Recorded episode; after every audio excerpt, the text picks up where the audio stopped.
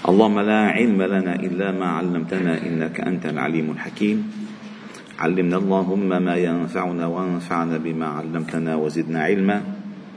واجعلنا ممن يستمعون القول فيتبعون أحسنه. وأدخلنا برحمتك في عبادك الصالحين. وبعد. فلا نزال معكم أيها الأحباب الكرام في مجالس القرآن ضمن دروس قرآن الفجر. ووصلنا إلى قوله تعالى في سورة النساء في معرض الحديث عن القتل في هذه الآية المباركة التي قال الله تعالى فيها وما كان لمؤمن أن يقتل مؤمنا إلا خطأ وعرفنا معنى قتل قتل الخطأ وأنه لا يكون فيه قصد القتل بتاتا. لا يكون فيه قصد القتل بتاتا. أو أخطأ التقدير أو أخطأ التقدير كما حصل مع الصحابي الذي قتل من ظن أنه كان لا يزال مشركا وأصبح مسلما. فهذا القتل الخطأ يترتب عليه أحكام. وترتيب أحكام الحدود حدها الله. إن الله تعالى ما ما أباح أو ما ترك للبشر خيارا أن يضعوا هم لأنفسهم ما يعاقبون به أنفسهم. لأنهم تركيب ناقص وأهواء تسيطر عليهم والضغوط تؤثر عليهم والأمراض كذلك تغير أحيانا في أحكامهم. فلذلك ما ترك الله تعالى تشريع ما يصلح للناس للناس. لأن الله يعلم وأنتم لا تعلمون. ألا يعلم من خلق وهو اللطيف الخبير. فلذلك عندنا قاعدة فقهية أنه من استحسن فقد شرع. منيح هيك؟ طيب منيح هيك؟ هل انطلقت من منيح هيك؟ على نص آية أو على نص حديث أو على هوى؟ فالاستحسان تشريع. إنه أحسن للناس هلا يعني يتركوا القضية مثل ما هي يفتحوا عملوا خمر ورقص وربا تتحرك الدنيا الاقتصاد حاجة. وهذا كله كذب وأوهام. كله كذب وأوهام. الأصل البركة في الرزق وليس كسبة الرزق. قد تأتيك أشكال الأرزاق كثيرة فيمحقها الله تعالى بمعصية. وقد تأتيك الأرزاق تظنها ليست بكثيرة ويباركها الله كأنك معك مال الدنيا كله. فالقصد في البركة أنت ما بين البركة والمحق. ما بين البركة والمحق. فالمحق تأتي أو يأتي سببه بالمعاصي والبركة يأتي أسبابه بالطاعة. من أحب حديث صحيح من أحب أن ينسأ له في عمره ويبارك له في رزقه فليصل رحمه. شوفوا مقابل.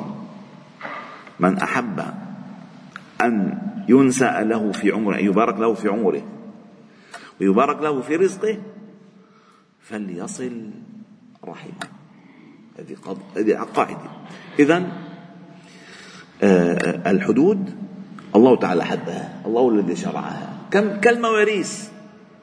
أول السورة الله جل جلاله ذكر المواريث ثم قال تلك حدود الله. أي هذه المواريث حدها الله.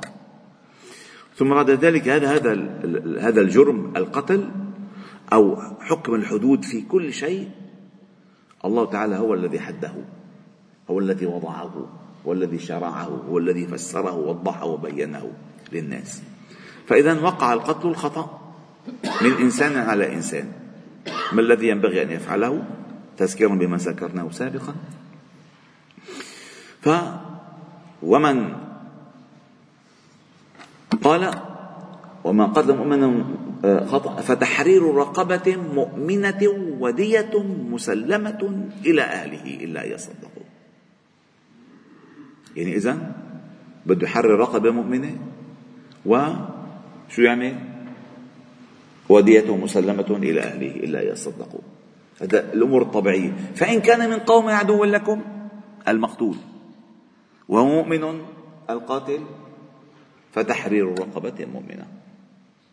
وإن كان من قوم بينكم وبينهم ميثاق فدية مسلمة إلى أهله وتحرير رقبة مؤمنة. وبما أن الرقاب الآن ما موجودة فيصوم فمن لم يجد فصيام شهرين متتابعين توبة من الله. هذا فعل يأخذك إلى التوبة. وكان الله عليما بأحوالكم حكيما بتشريعاتكم. ثم الله تعالى ذكر وقبل أن نذكر أذكر لكم شيئا بسيطا عن الديات الديات الدية. أولا أنواع القتل ثلاثة أنواع. قتل يسمى القتل العمد. إن قصد القتل. ما سابق تصرير يعني إصرار. وقصد القتل. هذا اسمه اسمه عمد. وقتل شبه عمد. شبه عمد أي ضربه ما قصد قتله. يعني قال له روح روح من هون ما بدي تدخل على البيت. دفشوا. فلما دفشوا قلب على السلم اجى راسه على الحرف ومات. هذا اسمه شبه عمد هو ضربه لكن ما ضربه بقصد قتله. أو ما ضربه بشيء يظن أنه فيه قتله. فمات. موت موسى فوكزه موسى فقضى عليه. وقتل الخطأ اللي ذكرنا أنه ما فيه صور القتل ولكن مات قال له. مسك استحليتك بهال شو اسمه بهالعصير. طلع جفال محطوط له سم لجرادين ومات ما ما ما علم هذا خطأ. طيب الذي يفعل ذلك؟ الدية مسلمة إلى أهله. هلا هناك بالشرع عندنا أحكام في دية مغلظة ودية مخففة؟ الدية المخففة لقتل الخطأ ودية المغلظة لقتل العمد وشبه العمد. ما الفرق بينهما؟ الفرق بينهما بأعمار الإبل. بأعمار الإبل. يعني مثلا بدل ما تكون الإبل صغيرة لا بدل تكون الإبل كذا إلى آخره. أعمار الإبل. أما إن قومت الدية إن قومت قومت الدية على أسعار الإبل فذكر بعض الفقهاء وهو منقول عن بعض الصحابة والتابعين أنه لأهل الذهب ديتهم ألف دينار ولأهل الفضة ديتهم اثنا عشر ألف درهم. وكذلك يعطى للحاكم الحاكم آه القضاء بما يصلح. ليش؟ لأن أحيانا إذا أهل أهل القاتل أهل القاتل ما يستطيعون أن يدفعوا ما عليهم فبالأصل أن يتحمل بيت مال المسلمين الدية. وهذا نص ثابت كان يتحمل دية القاتل لمن لا يستطيع أن يدفع ديته من أهله فقراء. ما عندهم كلهم لا يملكون إلا خمس أجمال وما لكم لهم 100 جمل ما بيمشي الحال فقال يتحمل آه، بيت مال المسلمين إعطاء الدية. وقوله تعالى إلا أن يصدقوا إشارة إلى عملية الإصلاح. الإصلاح. يعني ينبغي للإنسان دائما أن يجعل نصب عينيه والصلح خير. يعني هلا مثلا راح الزلمة ليش بدنا نكسب العداوة إلى يوم القيامة؟ يا أخي قدر الله ما شاء فعل قدر ما شاء فعل. حنقبل نحن مثلا نصف الدية الربع الدية لك ما بدنا الدية كلها روحوا الله يفتح عليكم. ويجبركم ويجعل الجنة مسواه ابننا وابنكم. مثلا انتهى الموضوع. خلصت. انتهى الموضوع. وهذا خلق رفيع بالقتل. لأن خطأ لأنه خطأ. طيب. آه ثم الله تعالى قال ومن يقتل مؤمنا متعمدا فجزاؤه جهنم خالدا فيها. وغضب الله عليه ولعنه وأعد له عذابا عظيما. ليس في القرآن من وعيد يأتي بهذه الطريقة متتاليا إلا في القتل. إلا في القتل. وإن أول ما يقضى يوم القيامة بين الناس بالدماء. أول ما يقضى بين الناس يوم القيامة بالدماء. يقول ربي فيما قتلني. ليش القتل جريمة كبرى أيها الأحباب الكرام؟ لأن القتل لأن القتل فيه شبه من فعل الإله. فالله هو الذي يحيي ويميت. لست أنت. لست أنت من تقدر على الناس موتهم لست أنت. فأنت جعلت نفسك تفعل فعل الآلهة تقتل تميت. كما قال النمروز أنا أحيي وأميت. أبدا. فهذا الفعل لا يصح لك. فالله هو الذي وهب الحياة وهو الذي يأذن بأخذها. هو الذي وهب الحياة. فلماذا أنت تتدخل؟ خصوصا إذا كان القتل منك صادر لإيمان الرجل. بل اختلفت معه بالأرض. لأنه مؤمن. قتلته لأنه مؤمن. ومن يقتل وقال نفسا وأن يقتل مؤمنا متعمدا فجزاؤه جهنم. هذا أول جزاء خالدا فيها. وغضب الله عليه ولعنه وأعد له عذابا عظيما. خمس وعيدات له. خمس. جنة خالد. وغضب ولعن وعذاب عظيم. يعني بيجي الأنواع كل الأنواع. فول أوبشن عذاب. كل الزيادات جاية له بس لأنه قتل نفس مؤمنة بغير حق. فهؤلاء اللي عم يشوفوا الناس عم عم يقتلون المؤمنين. يا حبايب الآن بغزة بغزة أصبحت شبه خالية من المساجد. من ولا صاروخ طلع من المسجد. شبه خالية.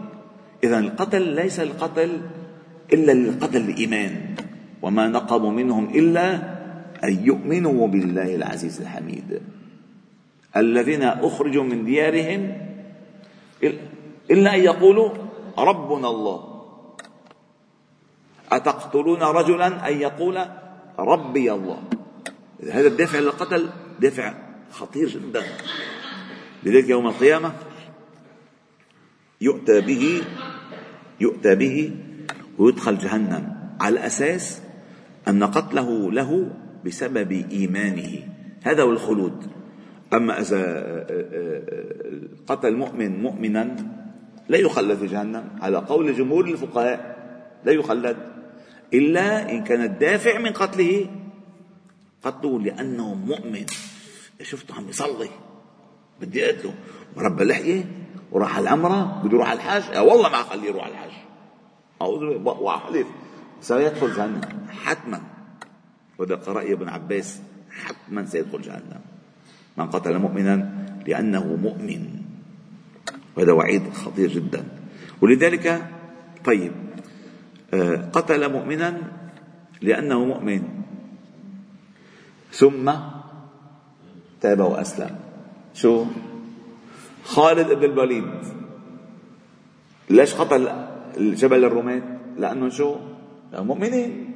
ثم أصبح سيف الله المسلول. تاب. من تاب؟ له توبة. تاب يعني ما تاب يعني أسلم. يعني تاب يعني أسلم. أما إذا واحد منه هيك ما له توبة. لا توبة للقاتل المؤمن لأنه مؤمن. الواحد لأنه مؤمن قتله. أما إذا أسلم خلص. الإسلام يجب ما قبله. وهذا فعل المشركين مع المسلمين يجب ما قبله. إذا وتذكرون الحديث التي قتلنا مئة نفس. هل لي من توبة؟ قال نعم. لك توبة. اترك الأرض فإنها أرض سوء. وأخذ نفسك إلى الأرض فإن فيها صالحون أو صالحين. ومات في الطريق فأدخله الله الجنة. إذا آه، القتل بسبب الإيمان هو الذي يسبب هذا الوعيد الكبير.